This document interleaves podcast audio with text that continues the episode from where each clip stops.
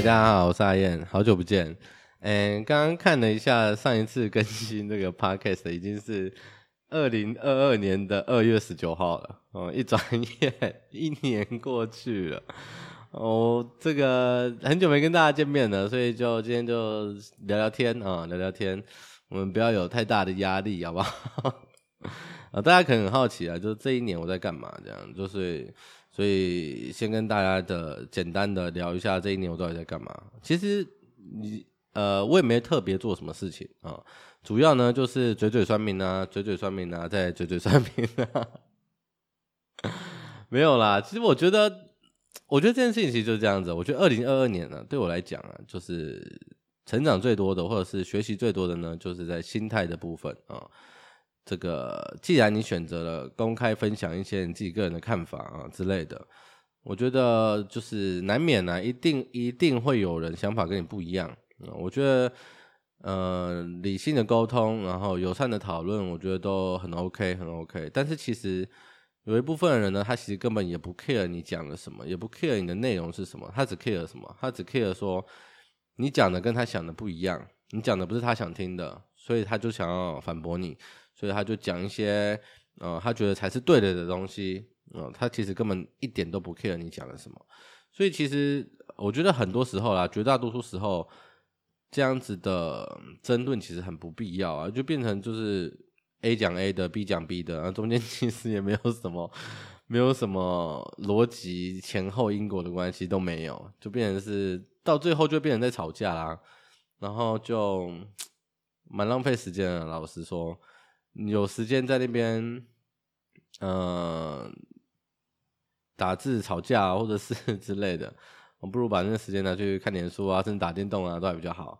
所以后来我就调整了一下啊，这个部分我调整了一下，因为其实一开始遇到这些事情，其实是很不习惯的嗯，因为一开始的分享其实，呃，可能那时候关注的人少，那时候看的人也少，然后后来人慢慢比较多一点点之后呢。呃，开始会有一些想要跟你讨论的人，嗯、但是也都是蛮良性的。但是在之后呢，就就很难讲了嘛。那以后肯定是更难讲了嘛。所以如果这一关这个这一关没有过的话，其实也不会有以后了。所以我觉得二零二二年对我来说，就是这部分的心态调整，嗯，成长了很多啦，成长了很多。那连带的对于这个持仓的部位的心态啊，等等等的。也有很多的成长啊，比如说，假设你持有多单啊，然后你也公开分享你的看法，然后有些人可能就说哦啊，你怎么样怎么样啊，啊现在怎么样怎么样啊，一定也会连带的影响到你持仓加码的的一些心理状态啊，一定也会连带影响到。所以我觉得，呃，我觉得很多事情都是这样子啊，回头来看你都会感谢当时的。情况啊，只是当下你会觉得你看不懂为什么这些事情要发生在你身上，甚至是觉得可能有点怨天尤人吧，对。但是事后你都会感谢那些，就没有一条路是白走的啦。对，那还有另外一个就是，嗯、因为录 Podcast 这件事情一直都想做，然后当时开始录的时候呢，其实没有很谨慎的评估过这个时间上的运用啦。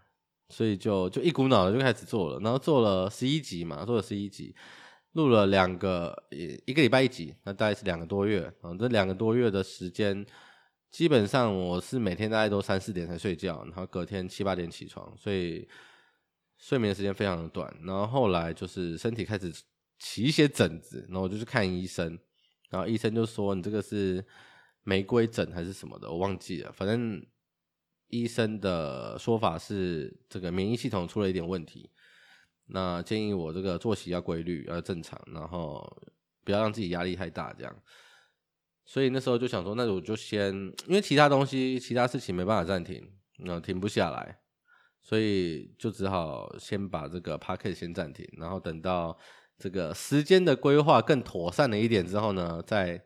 再再重新开始好了，结果没有想到这一规划，规划了一年多哦，嗯，主要其实也跟小朋友长大一点有关系啊。这个小朋友还小，跟长大之后，你个人的自己的时间呢，会有很明显的增长啊，很明显的增长。所以现在开始比较有一些时间可以来啊，好好做一些自己想做的事情。对，那这一年来大概就是这个样子。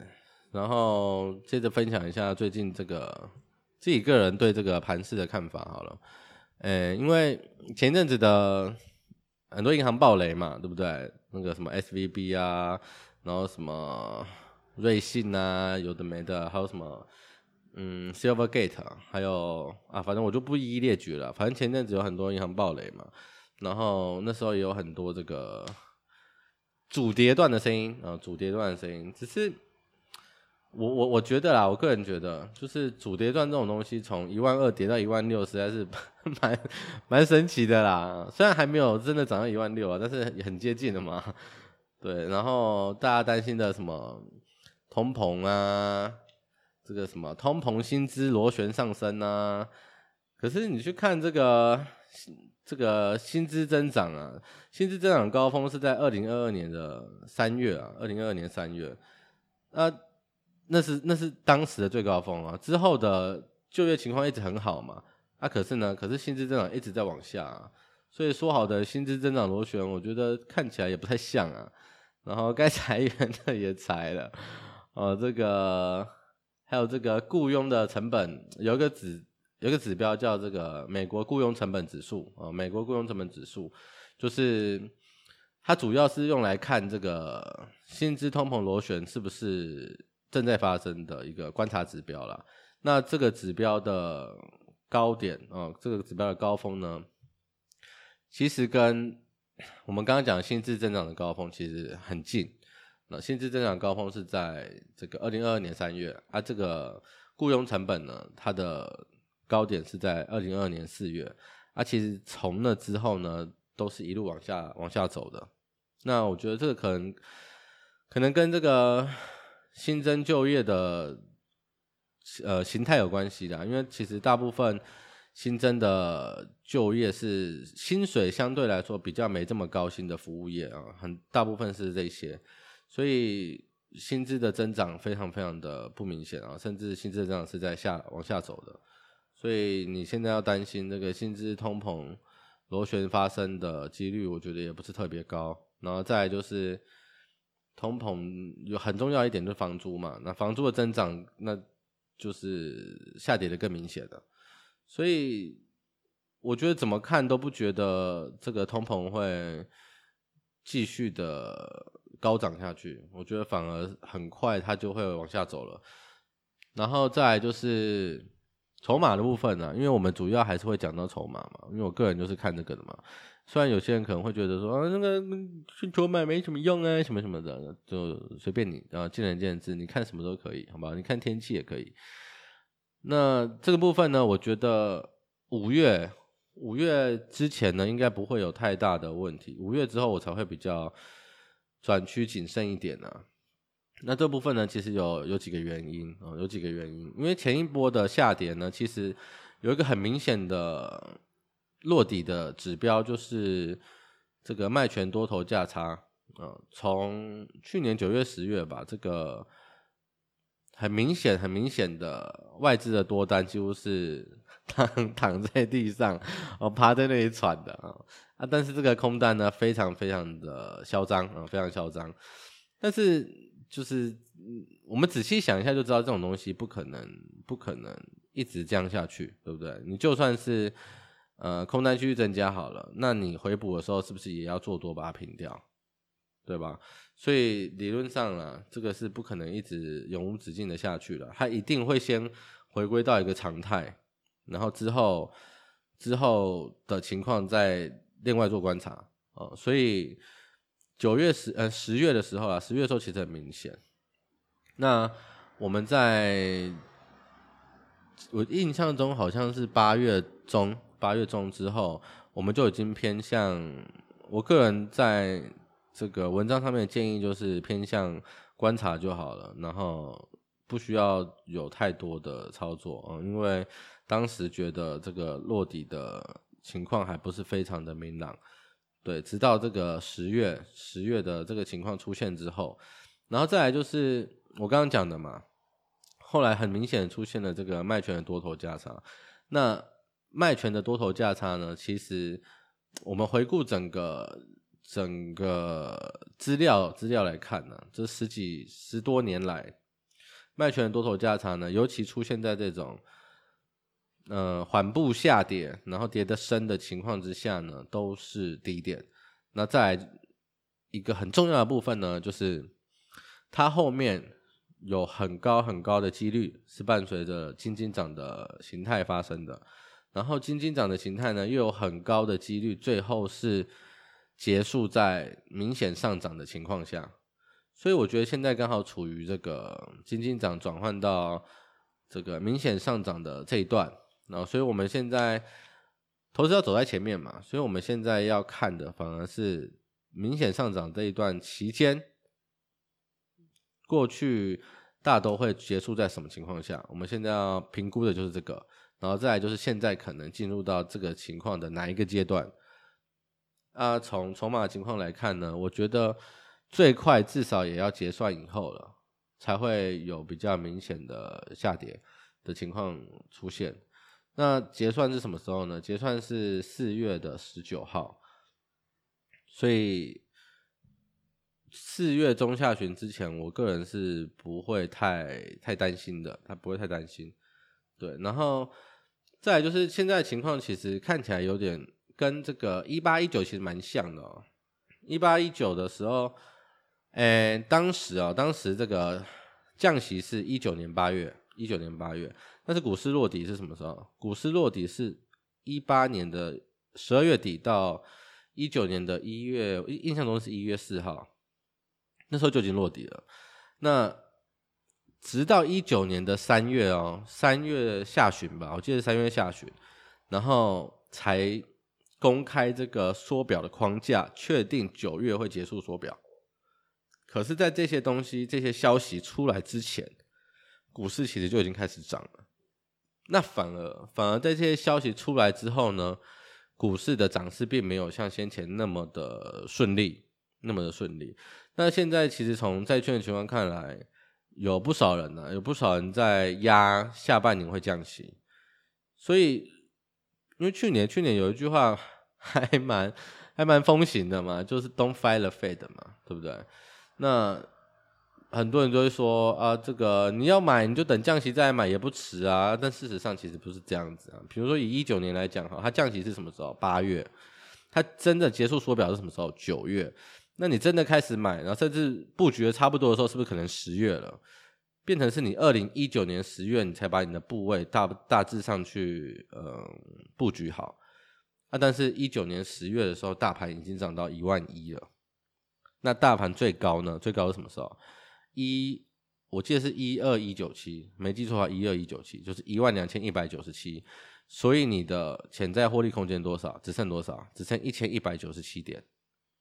那再加上你不可能买在最低点，你也不可能卖在最高点，那你中间的这个成本啊，这些这些空间，你需不需要把它计算进去？我们保守一点，抓个嗯三五百点就好，三百点就好。那你一千一百点减三百点剩多少？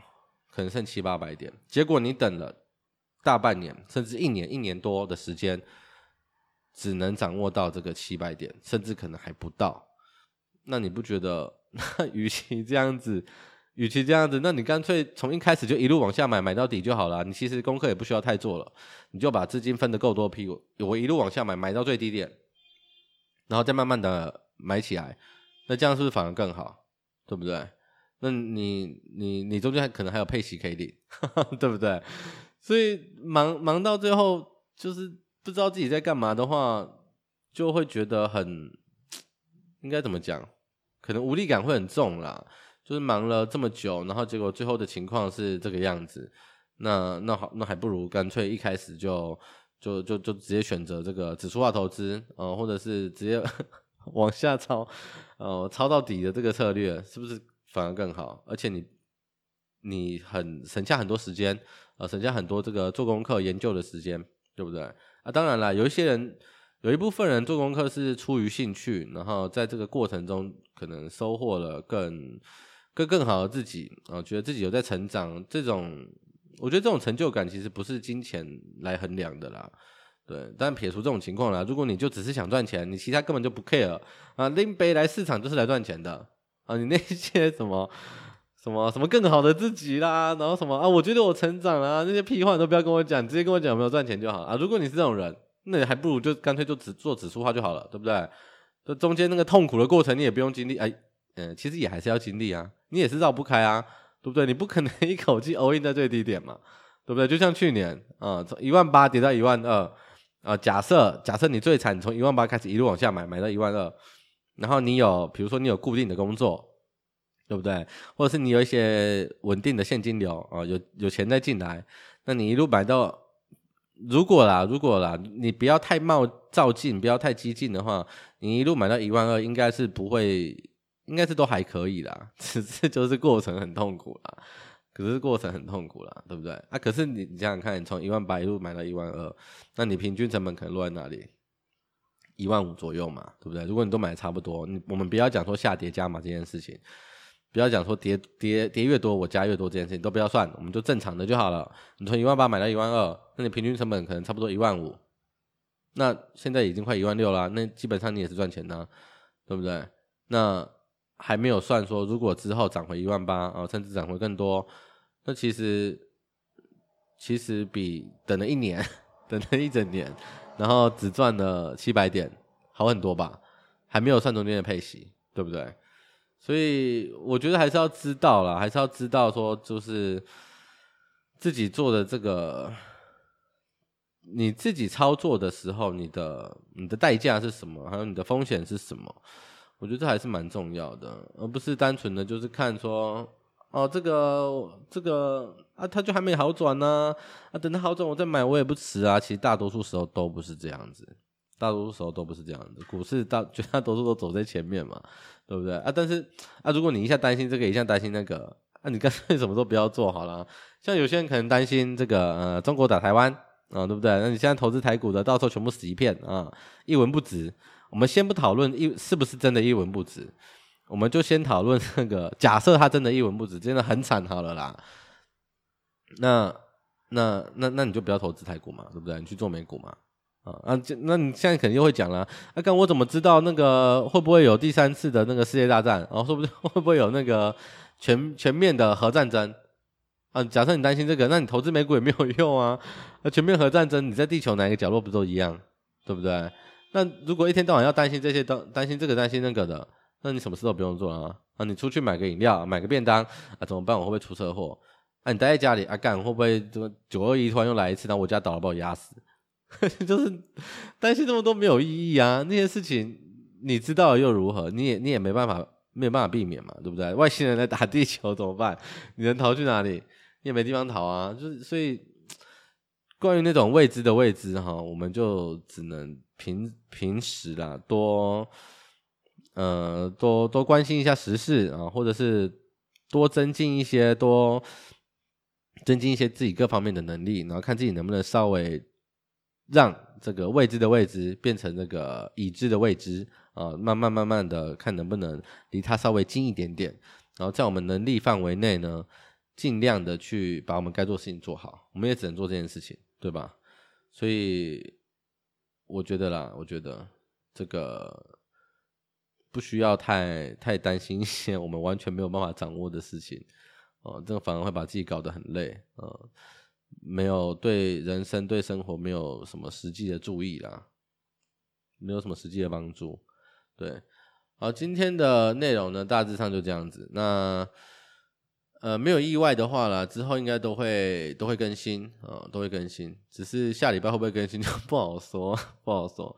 但是之后啦，之后呃会稳定更新，会稳定更新。只是可能再过几周吧，再过几周，让我再稍微调整一下这个时间的规划啊，时间的规划就会可以比较稳定的跟大家聊聊天啊，见见面这样。没有见面了，就稳定的聊聊天。嗯，好了，今天就到这里了，我们下周见，拜拜。